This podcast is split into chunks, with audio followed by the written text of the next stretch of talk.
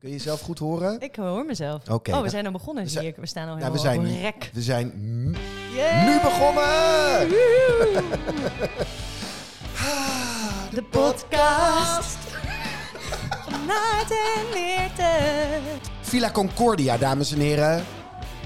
Lieve luisteraars, hartelijk welkom. Het is verkiezingsdag. Jee, leven de democratie. Lang leven de democratie! Hoera, hoera, hoera! Ja, dat is fijn. En is het heel is, fijn. We zitten in een soort eh, eh, stemlokaal ook, ook nog. Want Villa Concordia is omgetoverd tot eh, stemlokaal. Het is een komen en gaan van Het mensen. is te gek. Ja, Allemaal ik, mensen die hun eigen stem uitbrengen. ja, mooi is dat, hè? Het is toch, ik vind dat nog extra mooi in deze tijd. En je bedoelt dan... Dat ik ook gewoon kan zeggen, Poetin is een lul. En dat er niet voor wordt opgepakt. ja, dat vind ik heel prettig. Ja, vind je het fijn dat je dat kan ja, zeggen? vind ik echt. Oh, ik, ja. ik ben me daar heel erg van bewust nu. Extra weer. Dat, je, dat we in een democratie leven en zo. Oh ja. En hoe goed we dat eh, voor elkaar hebben. Maar ook, eh, ik vind het ook wel een hele spannende tijd. Het is ook een hele spannende tijd. Ja, dus ik ben daar wel ook... Ja, dat gaat een beetje heen en weer. Dat Mhm. ik daar heel blij mee ben. En ook denk, poeh, jongens. En heb je al gestemd? Zeker, gisteren al. Gisteren Ja, al? ik dacht, ik heb vandaag zo'n volle dag. En, eh, en, waar, en waar let je dan op bij het stemmen? Nou, ik, ik probeer altijd te stemmen. ehm, ik weet niet, ik heb soms het idee dat je twee soorten stemmers hebt. Mensen die stemmen op wat ze voor zichzelf goed vinden. eh, of wat ik denk dat democratie is, wat goed is voor de wereld. Of voor Nederland in dit geval. Ehm, en daar probeer ik dan wel op te stemmen, ja. Ja. Dus dan, ik doe dan bijvoorbeeld ook wel een stemwijzer. En dan denk ik, oh ja, hmm, eh, misschien is het voor mij persoonlijk beter als er eh, meer woningen komen in het middenspectrum, maar dat moet niet ten koste gaan van sociale huur, bijvoorbeeld. Zo Oh ja. denk ik dan wel. Ja. Of eh, nou ja, dat ik het belangrijk vind dat scholen gemengd zijn en dat soort dingen. Ik bedoel, dat is voor mijzelf. Je ik heb geen kinderen op dit moment, Nee. maar ik vind dat wel belangrijk, ja, Ja. voor de samenleving. Ja. Dat er geen groot verschil bestaat. Ja, maar dat, dat, dat voel ik ook wel. Je hebt er inderdaad, je kunt zo. Maar ik denk ook dat het een beetje zo fluctueert of zo. Want ik vind het ook wel. Ik, ik zal niet zo snel stemmen op een partij die echt, zeg maar, echt een scheidhekel heeft aan kunst. Of Mhm. aan gesubsidieerde kunst. Ja. En ik wil nu een hele rij partijen opnoemen. dat ga ik even niet doen. Bijna, je kan beter opnoemen wie er van de geen hekel VVD heeft aan kunst. Die, die ZZP'ers in de kunst eh, Ja. niet, eh, niet kan compenseren omdat het ingewikkeld is. Maar goed, laten we daar niet... Volgevreten die weer volgen, bedoel ja, je? ja, dat doen we niet. Aardse heet die geloof ik. Nee, eh, we deden geen namen noemen, Nart. Nee, we gaan geen namen nee, noemen. maar maar ik- ik ga ook mijn dag niet laten verpesten maar het is door wel belangrijk. de landelijke politiek. Ik hou namelijk van de lokale politiek. Want ik vind wel echt dat democratie en zo echt bij mensen op straat en zo. En ik heb er echt een beetje moeite mee dat, dat zo die landelijke politici zich er zo mee bemoeien en zich allemaal verdringen voor de microfoon om te vertellen hoe erg het allemaal is in Oekraïne. Het is ook heel erg. Poetin is ook een lul. Maar kom op zeg, het gaat niet over, ehm, het, gaat niet over het land. Het gaat over de, over, het, over de gemeente, zeg maar. Juist over die kleine plekken. En, en ik vind dat de landelijke politiek de gemeentes veel te veel als een soort van eh, orga- uitvoeringsorgaan beschouwt. En, ehm, In ieder geval is hoe het goed dat het mensen je? gaan Oh, stemmen. Ja, dat is heel goed. Hoe gaat het met je, Meerte? Ehm, ik heb eh, flink corona gehad, zoals je waarschijnlijk nog wel hoort in mijn stem. Ik ben een keer nasaal aan het praten. Klinkt een beetje als de. Je klinkt echt gewoon Ja, ik, ik hoor het zelf wel hoor. Ja, maar goed, jij ook wel, denk ik. Ja, klein soms een kleine roggel. Mm. Ehm, het gaat op zich wel goed met mij persoonlijk, maar ik, nou ja, wat ik net zei, ik maak me wel echt een beetje zorgen over de wereld. En ik zag op een gegeven moment zo in iemands eh, tijdlijn stond zo'n bericht van zien jullie ook Oek- Oekraïne langzaam weer uit je tijdlijn verdwijnen? En toen dacht ik ja, ik weet niet of ik daar helemaal mee eens ben. Ehm, maar ik zei wel tegen mijn vriend van, wat is het toch bizar eigenlijk dat ik nu de krant lees en het soort van dat dit nu de situatie is, zeg maar. Dat je gewoon, eh, ja, ik, weet, ik word er een beetje murf van of zo. Of een beetje dat ik denk, poeh, ik wou dat ik er wat aan kon doen, maar ik weet niet zo goed wat ik eraan kan doen, zeg maar. Ja. Weet je, zo gewoon, en ik, en ik probeerde veel over te lezen en veel eh, op die manier betrokken te zijn en erover na te denken. Ehm, en ik ben bijvoorbeeld nu veel dan ook in eh ieder geval Noah Harari eh maand verdiepen. En die, is- die schrijft ook heel veel en die vertelt heel veel over dit onderwerp. Zullen we het over andere dingen Ja, hebben? want ik wil wel weten hoe het met jou is. Goed. Zo, we gaan door. Ik vertel het later. Ja, we best. gaan door met, het, met ons leven, oké? Ja. Ehm eh, de rectificaties. Yay! Ja. Ehm, wat hebben we te rectificeren? Nou, ik had een, eh, ik zei vooropgesteld, wat heel raar was. nee, je zei, voorop, je zei vooropgesteld. Dat is heel, gewoon een heel normaal woord. Ja, maar in de context klopt het. Je zei vooropgestaan, zei je. Oh. Je moet even goed Ja, lezen. het gaat Dan moet je dit alweer... Oh ja, dat we, ik heb dus een enorm corona-hoofd. Dus dat is, dit wordt een leuke aflevering. Ik kan, ik kan één gedachte al bijna niet afmaken. Het schijnt dus dat je hersenen krimpen door corona. Nou, dat is bij jou... eh, Dat is zeker gebeurd en er was al niet zoveel om te krimpen. Dus Ik, dit Succes zijn vandaag, Jouw, woorden, Meerte Boers, maar niet de mijne. Maar Meerte zei dus vorige week, zoals jullie misschien gemerkt hadden, zei ze eh, voorop gestaan in plaats van vooropgesteld. En ze wilde dus nu wilde ze zeggen, het moet vooropgesteld zijn ja, en niet voorop gestaan. precies. En, ehm, eh, en verder ehm, gebruikte Meerte ook, zei ze van nou, dat, dat, ze, dat ze niet ging vloeken, zei ze. En toen, Oh. zei, ze, toen zei ze meteen, denk je meteen, oh jee. En oh jee is eigenlijk Oh een, jezus. een- ja, is een bastaardvloek. Ja. Dus dat is iets wat lijkt op Wat een leuk vloek woord. om- Een bastaardvloek, ja, leuk hè? Zo heet Ja. dat.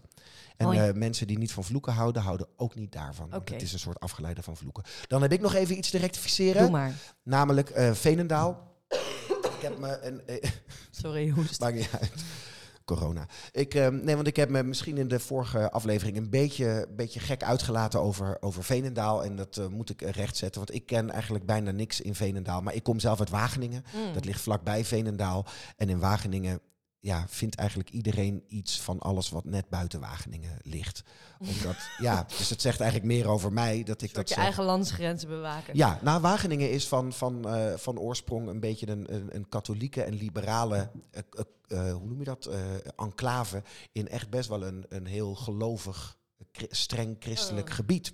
Dus we moeten een beetje onze, onze we willen dat een beetje benadrukken of zo. Ja. Ik heb, eh, net zoals ik niks tegen Almere heb, heb ik ook niks tegen Veenendaal. Ik sta ervoor open om er een keer langs te gaan. Ik wil graag een keer een uitzending vanuit, eh, vanuit Veenendaal? Veenendaal eh, doen. Zoals ik ook graag een keer een uitzending vanuit, Vanuit Almere. Almere wil Gaan we doen. Bij deze gerectificeerd.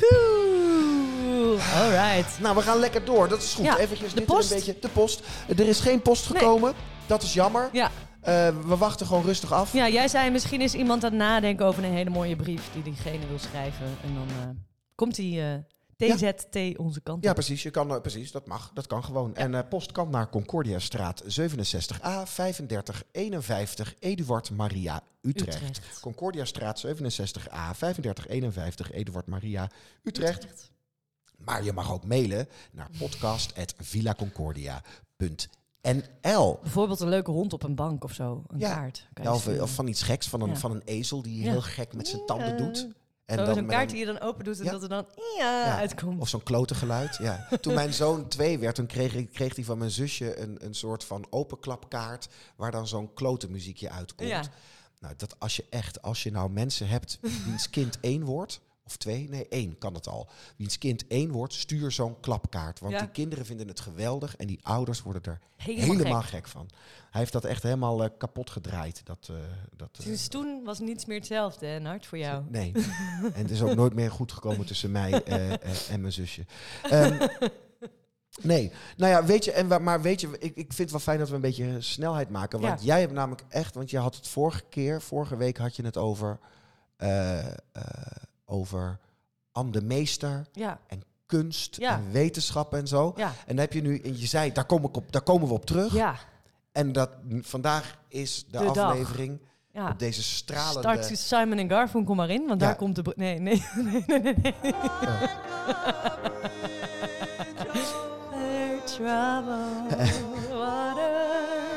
het zo... Meerte Boers, maar schiet Ja, weer het vol. zo- Het is echt erg. Ik kan er niks aan doen, stop. een Pavlov-reactie. Maar we gaan het daar, daar gaan we het over Ja. hebben. Maar voordat Maar- we dat ja. gaan doen, gaan we ook even praten met Jonny Paling. Jonny Paling. Eigenlijk, halen? we gaan binnenkort... Ja, dat is goed. Ik Ja? Dan ga maar even vast halen. dan kun jij vertellen eh, over hem. Dat is goed. We gaan eh, praten met Jonny Paling. Eigenlijk zouden we er een, heel graag een keer een special mee willen doen. Namelijk ook omdat het zo lekker klinkt. De Jonny Paling special. Jonny is de, is de zakelijk leider van theatergroep Aluin. En, eh, en we willen graag even een keer met hem praten. Ook over, dus over eh, kunst, maar ook over hoe je dat dan. eh, wat nou eigenlijk de raakvlak is tussen het kunstenaarschap en het zakelijk leiderschap. En, en oh, Daar hij is er! Oh, hey. Hoi, je kan niet horen, maar er staat een jingle aan Ja. en zo. Ga lekker zitten. Ik zal je microfoon openzetten. Je moet lekker dicht met je mond bij de microfoon. Oh, wat. Ja, wat we hebben goed. dus nog geen eh, derde koptelefoon. Oh, dus Nee. ik hoor helemaal niet wat er gebeurt. Nee. Nee, dus, we dus- willen graag bij ja. deze even, ik weet niet of er nog Aanvragen. budget is voor de podcast, maar een derde. Nou ja, een koptelefoon. Ik bedoel, we kunnen wat, wat, wat eh, realiseren. Dat maar moet- een extra koptelefoon vind ik wel veel gevraagd. Ja, is wel dat is echt wel veel veel gevraagd. gevraagd, ja. dat klopt. Het blijft een wens. Ja. Het blijft een wens. Het blijft een wens. Heb je je stem een beetje opgewarmd? Ja, enorm. Ja. Te gek. Ja, Wat ja. fijn. Hey Jonny, wat fijn dat je, dat je er bent om met ons te praten. Fijn dat ik erbij mag Eindelijk. zijn. Ja. Eindelijk. Ja. Want eh, we, zijn een, eh, we gaan een, onze aflevering gaat, nou, ging net over politiek Ja. en over Rusland. Was helemaal niet de bedoeling. Oh ja, daar wil ik me niet aan, Nee, dat hebben we eh, net- aan branden. Nee, dat hebben we net al helemaal gedaan. Ik eigenlijk ook niet, maar Meerte had wel... Die, Nee, ik wou dat ook niet, maar het gebeurde gewoon even. Ja, misschien Ja. gaan we het er toch allemaal uitknippen. Ik weet het nog niet. Nee, we knippen niks. Nee. We knippen niks, Jorni. Dus alles wat je zegt is Oh. voor altijd in de ether. Heb je trouwens net toen ik Jonny ging halen verteld wie Jonny is? Dat hij de zakelijk, Zakelijk leider is? van Ja, Theatergroep. Goed. Maar misschien moet ik maar eens beginnen met...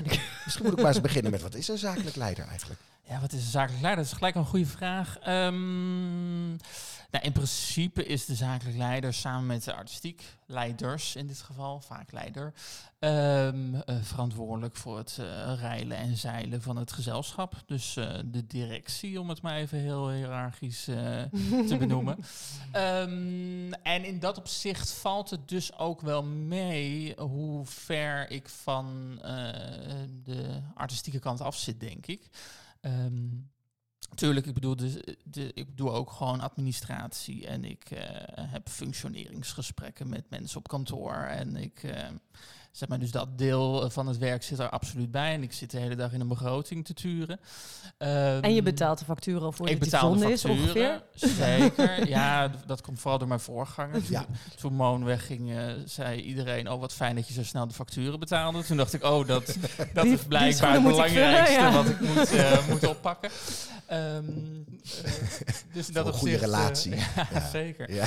Ehm, alleen, eh, daarnaast, kijk, natuurlijk, ik ben niet bij de repetities en ik eh, eh, schrijf geen tekst en ik ga het niet regisseren, maar ik ben wel betrokken bij eh, besluitvorming over ehm, eh, welke, eh, welke kant gaan we inhoudelijk op of eh, wat voor samenwerkingen kunnen we daarmee aangaan of gaan we een podcast beginnen of niet. Of, En is eh, dat dan ook vanuit een soort artistiek inhoudelijk gesprek? Of is, of is dat ook vanuit een soort eh, van, eh, hoe noem je dat? Van, Publieksbereik Het of publieksbereik of zakelijk goed om, om, om die kant op te gaan. Of hier is vraag naar. Of ik, Ja, nou in principe probeer ik wel dat, dat stukje wat, wat steviger te, te vertegenwoordigen. Maar tegelijkertijd denk ik ook, ja, eh, je kunt je ook afvragen in hoeverre eh, je publiek weet waar die op zit te wachten, zeg maar. Ja. Ik denk dat, het, dat als, je, als je te veel wil gaan maken waarvan je denkt dat mensen erop zitten te wachten, word je vrij voorspelbaar. Eh, Terwijl ik denk dat de kracht van theater of podiumkunsten ook is dat je juist de onverwachte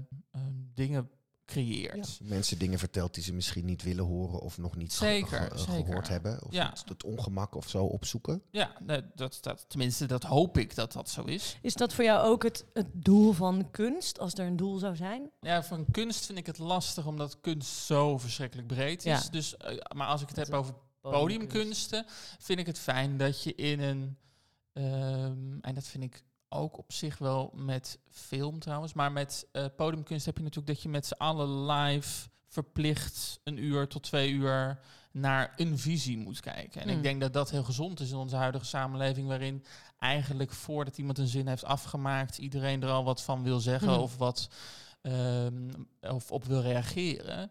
Terwijl ehm, ik denk dat je pas in, de, in een staat van echt luisteren komt als je, als je even wat meer in iemand anders verplaatst. En ik denk dat dat uniek is in podiumkunsten. Eh, nogmaals, bij film heb je dat natuurlijk ook. Alleen blijft er een bepaalde afstand en veiligheid. Terwijl bij podiumkunsten heb je letterlijk iemand tegenover je die iets wil vertellen. Ja. Ehm, En eh, andere mensen naast je, in de meeste Ja, gevallen. als het goed Ja, is. en je Ja. kunt ook niet weg zonder... Je kan wel weg, Ja, je maar kan je, weg, maar ook dat is dan weer Een- een, een. Ja, precies. Statement. Ja. Ja. En is, en, eh, want je, je bent naast eh, zakelijk leider van Theatergroep Aluin ook nog van andere clubs Ja. ook eh, zakelijk leider. Want hoeveel heb je dan onder je, onder je vleugels? Ehm, twee grote gezelschappen, dus Aluin en Remy Sambo Maakt. Ehm, en daarnaast ben ik zakelijk leider van, ik moet altijd even denken, eh Bouchans. Ja, Ja, Al die mappen, we zitten toevallig in een kantoor maar heel veel van die mappen zijn, zijn al stichtingen oud. die ook weer gestopt zijn. Oh. Dat komt niet door mij hoor. Dat Oh. niet. Maar ehm, Victorine kwam even de neus Ja. eh, Oh, om de hoek steken. altijd kwam even controleren of het allemaal enorm goed af. ging. ja, dat is een enorme Intimidatie. verwarrende vrouw. Maar ehm,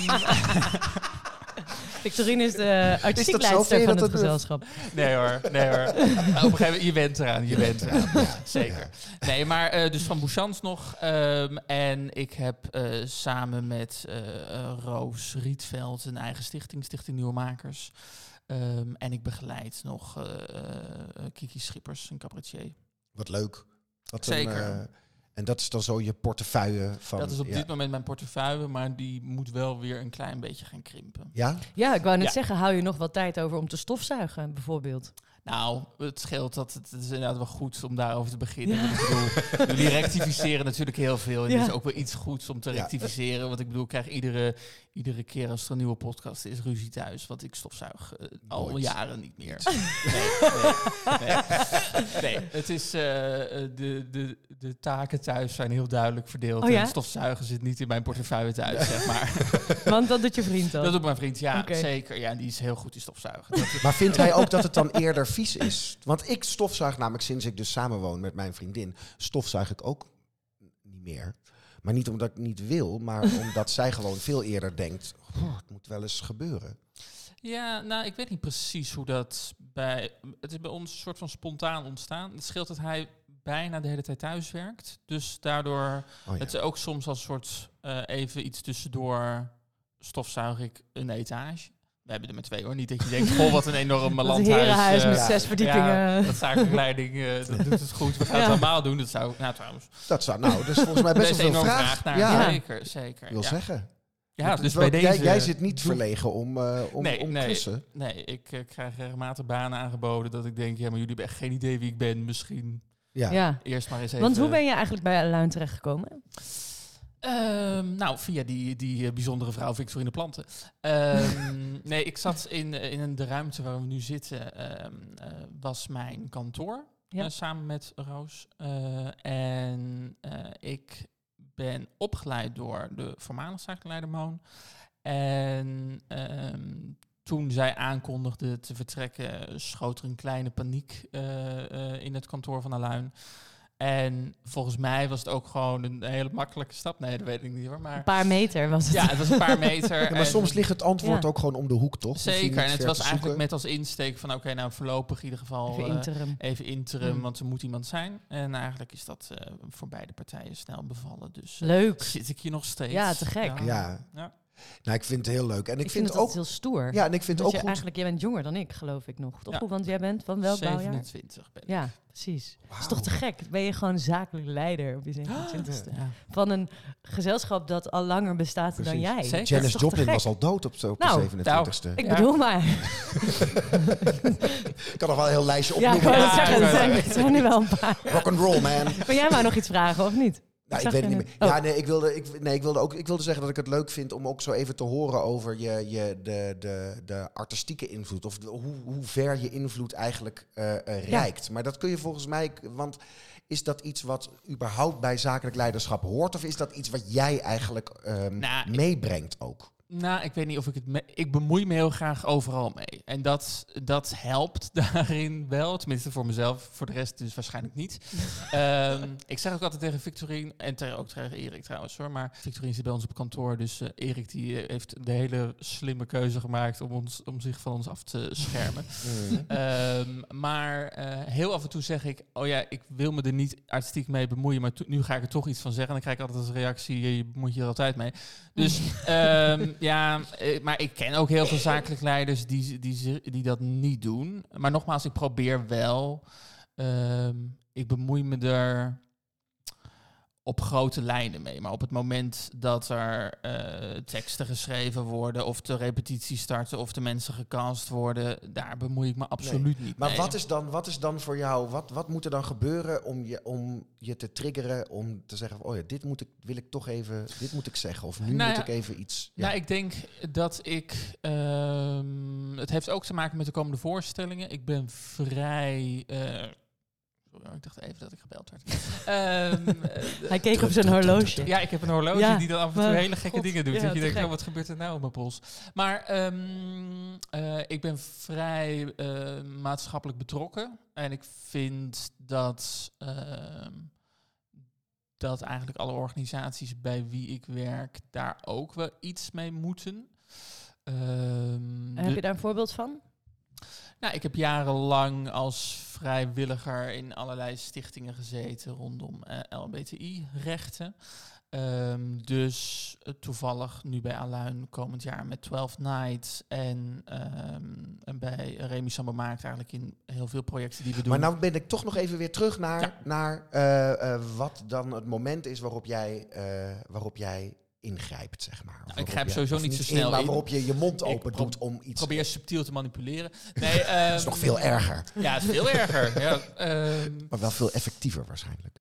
Ja, ik zit even te denken, het gaat vrij natuurlijk. Dus het is nooit een, nooit een heel vooropgezet plan of we gaan het er nu bewust even met elkaar over hebben. Eh, het scheelt sowieso dat Erik en Victorine allebei mensen zijn die heel erg eh, vanuit een gezamenlijk punt willen starten. Dat helpt natuurlijk sowieso. Er zijn ook heel veel artistiek leiders die eh, precies weten van, vanaf het begin af aan hoe het moet en dat niks daar ze vanaf kan helpen. Terwijl Erik en Victorine heel erg openstaan voor, voor überhaupt het team op kantoor, de mensen die in een voorstelling spelen, maar ook als het over dit soort thematieken gaan, de mensen die er mee te maken hebben. Ja. Ehm, eh, dus, dus het zit hem denk ik meer daarin van oké, ehm, hoe gaan we het aanvliegen? Wat zouden interessante partners kunnen zijn? Hoe kunnen we zorgen, zeker ook met dit soort thematieken, dat je je doel niet voorbij schiet? Het is natuurlijk heel, je wil iets op zijn minst empowerends neerzetten voor, nou als het over 12 Nights gaat, voor die eh LHBTI community. Ja, want 12 Night, dat is dus een stuk van Shakespeare. Ja. En dat gaat, dat, en dat zetten we, dat, Dat- gaat Aluin neerzetten Ja, als, als, een. als een genderfluïde muziekspektakel. Kijk, Ja, nou ja, Shakespeare is ook op een bepaalde manier ontzettend genderfluide. zeker, zeker. En juist ook ehm, om eh, wat, het, wat ik het er interessant aan vind, is dat je ziet nog steeds, en dat hoort denk ik bij de hu- huidige emancipatiegolf, dat als je het over dat soort onderwerpen hebt, dat het vaak ook alle zware kanten belicht en de, de bij, bijna het slachtofferperspectief. Terwijl het is natuurlijk ook een community die eh, vol staat van eh, feest, vrijheid, meerkleurigheid, eh, gezelligheid. Ehm, en door juist een, een komisch stuk als 12 Night daarvoor te, te gebruiken, ehm, wil je aan de ene kant wil je er natuurlijk wat mee zeggen, maar je wil vooral ook laten zien dat het ehm, eh, letterlijk een feestje is om eh, anders te zijn in dat opzicht. Ja. Te gek. Mooi. Nou, ik Ja. hoor wat ik echt leuk vind om te horen, want ik, ik was zo op zoek naar van oké, wat is dan het verschil of waar is. Maar ik merk bij jou eigenlijk dat je, dat je, tenminste, moet je maar zeggen of ik dat dan goed gezien heb, dat je dit werk. Dus dat zakelijk, want dat is volgens mij, dat je bent daar goed in, in het zakelijke deel. Maar je, het is voor jou nodig om dat echt ook met je hart en zo te kunnen doen. Dat je ook eh, eh, dat, je, eh, ehm, dat je je verbonden voelt en achter de dingen staat die het gezelschap doet. En dat je daarin ook, ehm, ehm, eh, ook je mond wil opentrekken en invloed wil uitoefenen. Zeker. En ik denk, en wat, wat oprecht het, wat ik het leuke aan mijn werk vind, is dat ik vrij weinig dingen echt zelf, tenminste, ik heb eh, vooral heel veel experts om me heen. Ik bedoel, ik heb een boekhouder, ik heb een accountant voor echt de, de zakelijke dingen. Ehm, voor, we hebben een HR-bureau die al, eh, nou bijvoorbeeld voor mij Ja, ik kreeg jou- een, daar ja, kreeg jij een laatste leuk contract eh, Ja. voor. Ja, Dus die regelen dat allemaal zelf doen. Ja. Ik heb tegenwoordig een zakelijk assistent die, die ondersteunt. Ik heb een marketeer, ik heb een uh, eigenlijk educatieafdeling. Dus vooral. in dat opzicht te zijn, ik mag allemaal profiteren van allemaal mensen die heel goed in hun werk zijn. Ehm, en mijn taak is daarin om te zorgen dat we nog een beetje, beetje met z'n allen weten waar we mee bezig zijn. Maar dus ik, ik mag overal eh, me voorzichtig tegenaan bemoeien met de veiligheid. Dat ik weet dat iedereen donders goed en veel beter weet dan ik waar ze mee bezig zijn. Ja. Ik vind echt dat je het goed voor elkaar ja, hebt. ik vind ook echt dat je het goed doet. dat je het heel voor goed. Ik vind echt dat je het heel goed voor elkaar hebt. Toen Ja. ik 27 was, daar had ik het trouwens ook goed voor maar ik vind, nou, vind ik echt. Dus dat, eh, dat vind ik mooi om te, vind ik mooi om te horen. Supermooi. Ik zou nog veel langer met je willen Ja, doorpraten, ja, maar eh, de tijd vliegt. Ja. Dus eh, bedankt. Bedankt Johnny. Graag gedaan. Fijn en dat je er eh, was. ik hoop dat je vriend gaat stofzuigen op onze podcast. Waarschijnlijk, waarschijnlijk. Ja, grote kans. Dank Dankjewel. jullie wel. Ja, jij ook Dankjewel. bedankt. Doei. Doei. Doei. Dat was Johnny Paling, Yay. de zakelijk leider. Oh, we gaan echt een keer een. Johnny Paling special Ja, maken. wil ik heel graag. Want ik, eh, ik ben dan it. benieuwd naar wat hij allemaal meebrengt en Oh, wat hij ons allemaal laat luisteren. Ehm Meerte, Ja, ik wil graag schat. met je praten over. eh, zeg je nou schat tegen mij? Zeker. Dat hebben we een keer eerder. Ja, dat klopt. ik, eh, nou ja, Lieverd. nee, dat is ook echt heel erg om te zeggen. Maar op een of andere manier pik ik het van jou wel. luister. Luister. Nee, Liever, jij wil het graag met mij hebben over iets, zei je. Nee, jij hebt een, een bruggetje nodig om, om, eh, ja. om het allemaal bij elkaar te krijgen. Ja, ja, ik kan vertellen, ehm, ik heb nog niet helemaal een brug, maar misschien is die ook niet nodig. Eh, Michel Houellebecq heeft op een gegeven moment gezegd van je hoeft niet te zoeken naar cohesie, want eh, je persoonlijkheid is zo'n cohesie. Dus daar hou ik me even aan vast. Oh, zei hij dat? Wat interessant. Ja, vond ik ook interessant. Kunnen we het ook een keer over hebben. Ik wil heel graag een keer een Michel Houellebecq eh, special maken. Oh ja, nee, hij En, spreekt eh, zijn naam ook echt zo super goed uit. Ja. ik denk altijd, oh, daar komt hij weer. maar goed, het was vooral omdat ik dacht, ik zie allemaal mooie eh, verbanden. Ehm, en eigenlijk kwam dat er vandaan dat we het hadden over die sex for the brain. En dat kwam weer voor uit het gesprek over waarde van kunst. Ehm, maar dat was eigenlijk maar een klein deel van het betoog van die andere meester. En toen start, stuitte ik op een artikel van haar. ehm, en toen dacht ik, oké, dat is interessant. En ik zou wel dat hele artikel willen voorlezen, maar gratis tip voor onze luisteraars. Op de site brainwash.nl kan je haar horen en zien spreken. Wat is erg dat voor site? Brainwash.nl? ja, dat is, niet. nou ja, dat is sowieso dan een, eh, een goede tip. Dat is een soort eh, platform ook van Human, geloof ik. En Oh ja. eh, er zijn allemaal eh, filosofen, wetenschappen, journalisten, mensen die over het leven nadenken en daarover schrijven of spreken. Interessant. Ehm, maar zij had het er dus over dat ehm, kunst vaak tegenover kennis en wetenschap staat. Ehm, en ze zei dat ze vroeger zelf ook fictie als een vorm van escapisme zag. Als ontkenning van de werkelijkheid. En dat er een wereld van betekenisvolle verzinselen naast die werkelijkheid bestond. Eh, en toen op een gegeven moment kwam ze erachter, oh nee, maar dat is niet zo, want het is één en hetzelfde ding. En daar ging ik heel erg op aan, want ik heb ook altijd dat idee. Hè? Je hebt kunst en je hebt eh, wetenschap en eh, bijvoorbeeld ook in het onderwijs heb je dan de talen en de beta en de Je hebt En dan heb literaire je- werkelijkheid ja, en dan heb je een paar uurtjes kunst. En, ja, maar goed. In ieder geval, zij kwam er op een gegeven moment achter dat dat eigenlijk... ehm, zij had daar een, een... Ze kwam iemand tegen, namelijk de Duitse filosoof Hans Fenger. Ik hoop dat ik het goed uitspreek. Ehm, en die heeft een boek geschreven dat zij haar Bijbel noemde. eh, de Blauwe Bijbel, het is ook een blauw boek. Ehm, en dat boek heet De Filosofie van het Doen Alsof. En dat is in 1911 is dat u- uitgebracht. is misschien een leuk boek voor jou ook. Eh, het is niet per se heel licht, maar ik denk wel mooi geschreven. Oh ja. Ik heb het nu ook eh, besteld. Ehm, tweedehands. Op boekweekend.nl, gratis reclame. In ieder geval, hij heeft het erover dat eh, fictie of het doen alsof de motor is van ons menselijk zijn. Dus de motor achter het menselijk denken, maar ook de brandstof voor menselijk geluk. Dus eh, hij zegt, eh, het doen alsof is juist noodzakelijk voor het leven. Dus het is niet een bijding van, oh leuk ter ontspanning, maar het is de basis van ons bestaan. Ehm, dus bijvoorbeeld, een voorbeeld daarvan kan zijn eh, fictie, ehm, die in ons leven een soort ding is van ons dagelijks bestaan, is bijvoorbeeld geld. Want geld is, bestaat eigenlijk alleen omdat wij met elkaar afspreken dat heeft waarde. ja, het zijn Dus dat is een papiertjes en fictie. nummertjes. Ja, en, die ja. gebaseerd is op vertrouwen. Nou ja, en zo ook bijvoorbeeld het idee van vrijheid. Dus het begrip vrijheid bestaat eigenlijk niet. Want als mensen zijn wij gebonden aan wetten en regels, maar ook aan onze lichamelijke beperkingen en de condities van het leven op aarde. Nou, Maar we hebben de fictie vrijheid nodig om te denken over de menselijke wil, het gerechtelijke systeem, moraal en onze rol in de wereld. Dus er bestaat niet zoiets als de objectieve waarheid. De hamvraag is niet, is het waar? Maar de hamvraag is, wat is het praktische nut van geloven dat iets waar is? Dus Ja. als we met z'n allen iets geloven, geeft dat ons leven perspectief en geeft het ons leven sturing. Ja. dat vind ik zeker in deze tijd ook super interessant, omdat alles eigenlijk, sorry dat ik het weer over Rusland ga hebben, maar ehm, daarin zie je dat ook. Zeg maar. Het is nu, de oorlog wordt nu op verschillende niveaus gevoerd, namelijk op materialistisch niveau, maar ook op niveau van nieuws, van fake nieuws. Wat is echt? Wat is de realiteit? In welke realiteit leef jij? En wat wil je Ehm, naar buiten brengen? ja. En wat wil je, ja zeker. En dat, ehm, dat, dat, dat eh, zeggen ze toch ook altijd bij een oorlog, dat het eerste wat sneuvelt in een oorlog is de waarheid. nou ja, dat is, ja, dat is, het is überhaupt de vraag hoe de oorlog men- begonnen is, toch? Van, van wat is jouw land, wat is mijn land, wat, nou ja. Maar goed, ehm, dus, dus hij, die Vijnger, die eh, heeft daar heel veel over geschreven. En nog een voorbeeld daarvan, en dat vond ik ook mooi, omdat dat ook een beetje inhaakt op onze vorige aflevering, is het voorbeeld het leven na de dood, het hiernamaals. Dus heel veel mensen, heel veel geloven zijn erop ehm, gestoeld dat dat bestaat. Ehm, en dat geeft op die manier ook richting eh, aan ons leven. En dat kunnen Ja. we ook niet bewijzen met harde feiten. En toch hebben veel mensen het nodig om gelukkig te zijn en een betekenisvol leven te, te leven. Mhm. Ehm, en over die verhalen, iemand die daar ook dus veel over schrijft en spreekt, is, die noemde ik al eerder, Yuval Noah Harari. En ehm, eh, hij zei dus ook over dat geld bijvoorbeeld heel concreet.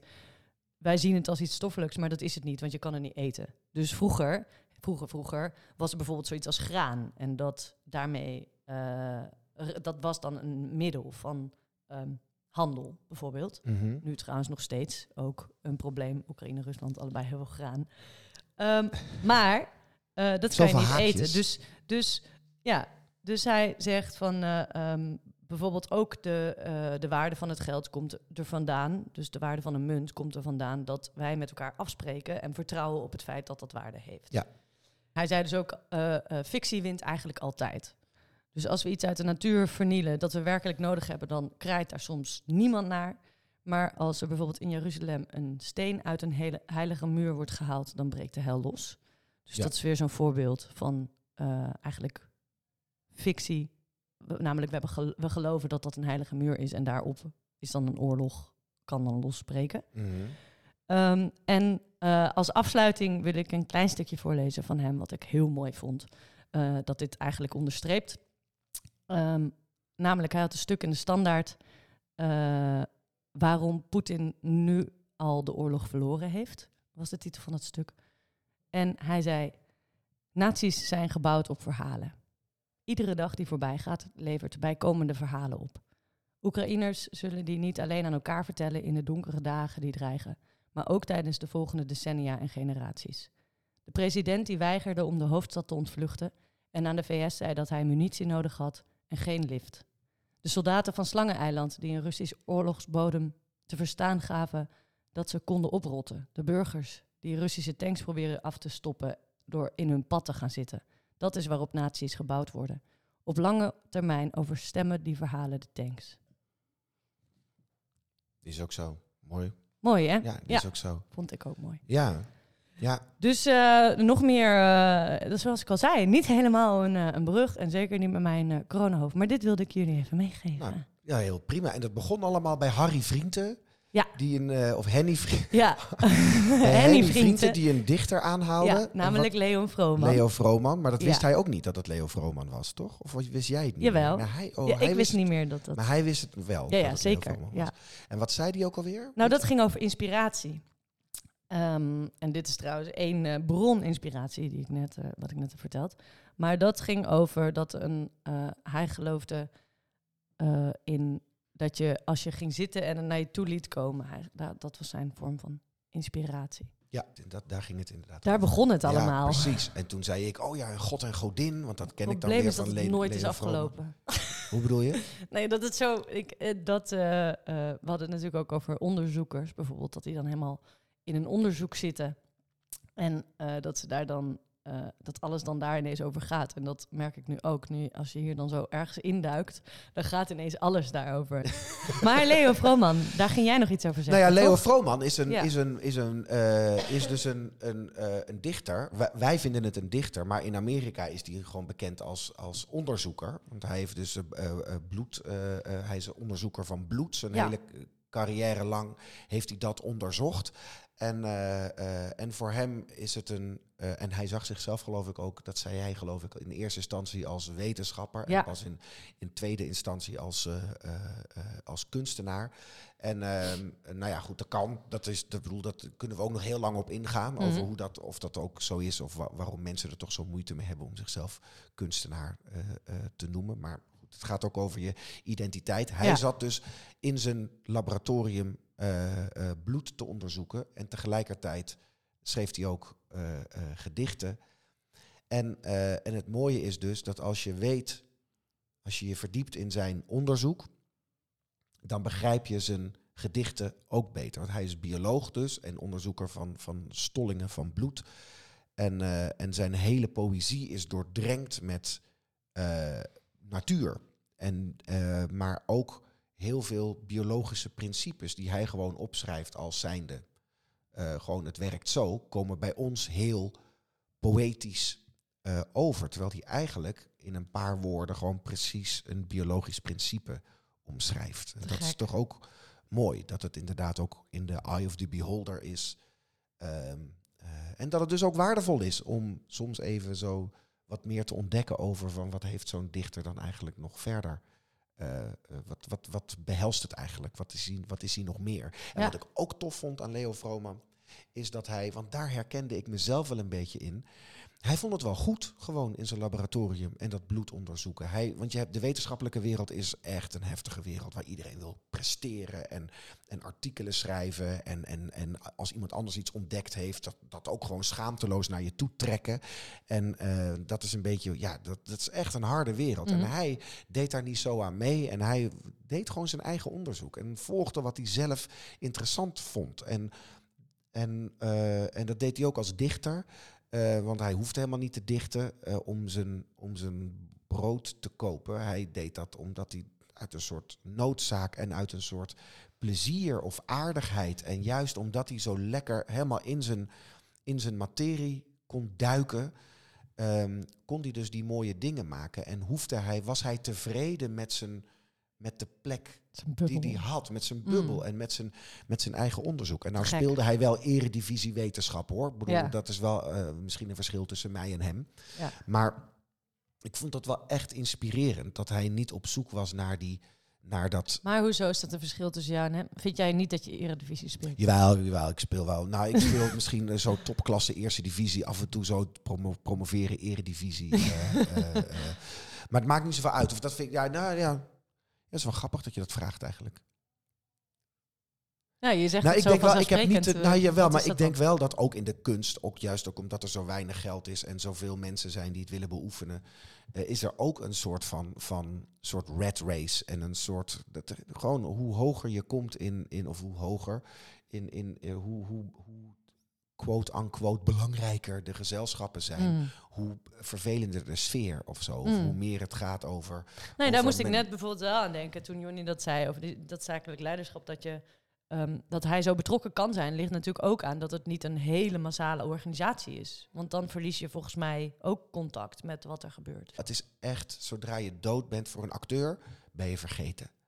Dus, dus waar, waar, waarom, eh, dus, dus, eh, dus, en ik vind dat een hele fijne gedachte, want dat maakt namelijk dat ik gewoon geniet van mijn eigen onderzoek, van het, van het uitzetten van mijn eigen lijn, Mhm. maar ook alle onzekerheid die daarbij eh, hoort. Omdat ik niet echt iets heb om, om eh, ik heb niet echt iets dan om te laten zien, snap je? Of om te, te als ik ergens eh, zeg, ik ben acteur, dan zeggen ze, waar zou ik jou van moeten kennen? Oh ja. Denk, ja, Ja, maar dat is dan weer status. Ja, dat gaat over status, ja. Maar goed, Leo Vrooman. Ik eh, wil een klein stukje voorlezen, want ik vind dat God en Godin heel mooi. Begin van God en Godin. Komt uit een boekje wat ik heb en er staat ook een leuke opdracht in. December 1981. Lieve Regina, naast alle nieuwe scripties en boekjes gewoon een fijn leuk boekje. Soms lijken wij wel een godin en God. Veel Wow. liefs, nol. Maar dit is heel mooi, want dit is precies waar jij vorige week om vroeg. Je hebt het gewoon gevonden in je eigen boekenkast. Ja, ik heb het in mijn eigen boekenkast gevonden. Wow, dat is heel dat vind ik heel mooi. Ja, Nou, dit is dus een verhaal waar ik graag in wil geloven. Dat geeft mijn leven perspectief. ik geef, lees even de En eerste. sturing. De eerste. eh, even kijken hoor. Hier. Zijn ouders noemden hem God. vanwege het geloof daarin. Haar ouders noemden haar godin, om hetzelfde gebod. Hij was in het noorden geboren, kaasbleek dus, met rode oren.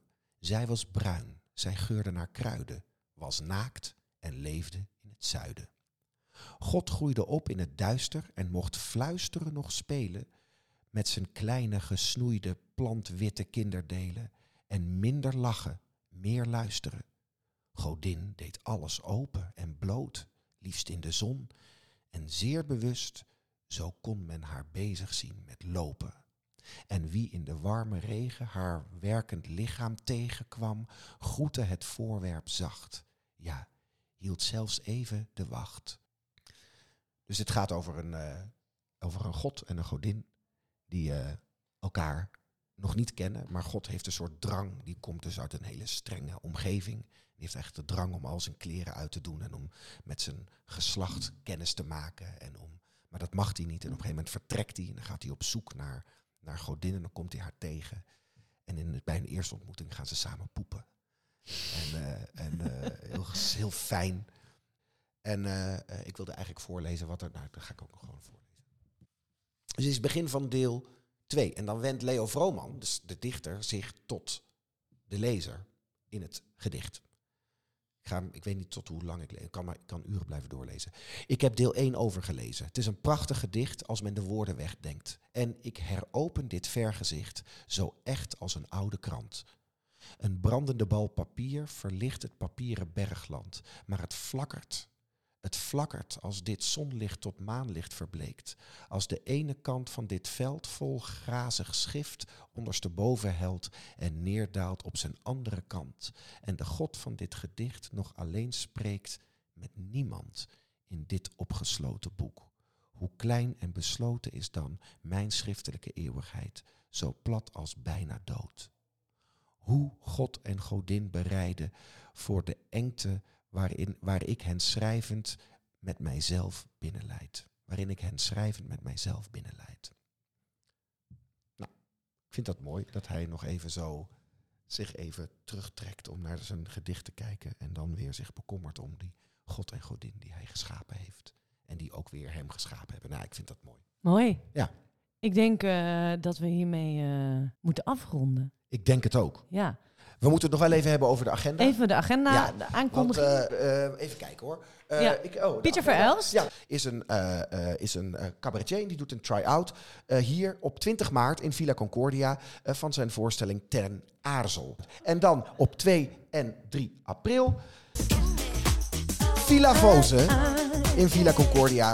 Een heel programma over, over seksualiteit en dat soort dingen. Ja. Te gek. En heel goed getimed. Ja, goed. Meer te boerstra. Te gek, te gek. Het was me een waar genoegen. Het was mij ook een ongenoegen, maar ook een genoegen. Ja, wat vond je er nou, ik vond het ook wel een worsteling, maar het is ook goed. Het is een beetje hoe het leven is, hè? Ja, en soms moeten we moeten Soms toch ook eens je- proberen om wat inge- complexere onderwerpen aan te pakken. Ja. Nou, dat hebben we gedaan. We Daar mogen we hartstikke we hebben trots op zijn. gefaald. Nee. Nee, we hebben helemaal niet gefaald. Dat is toch wel interessant.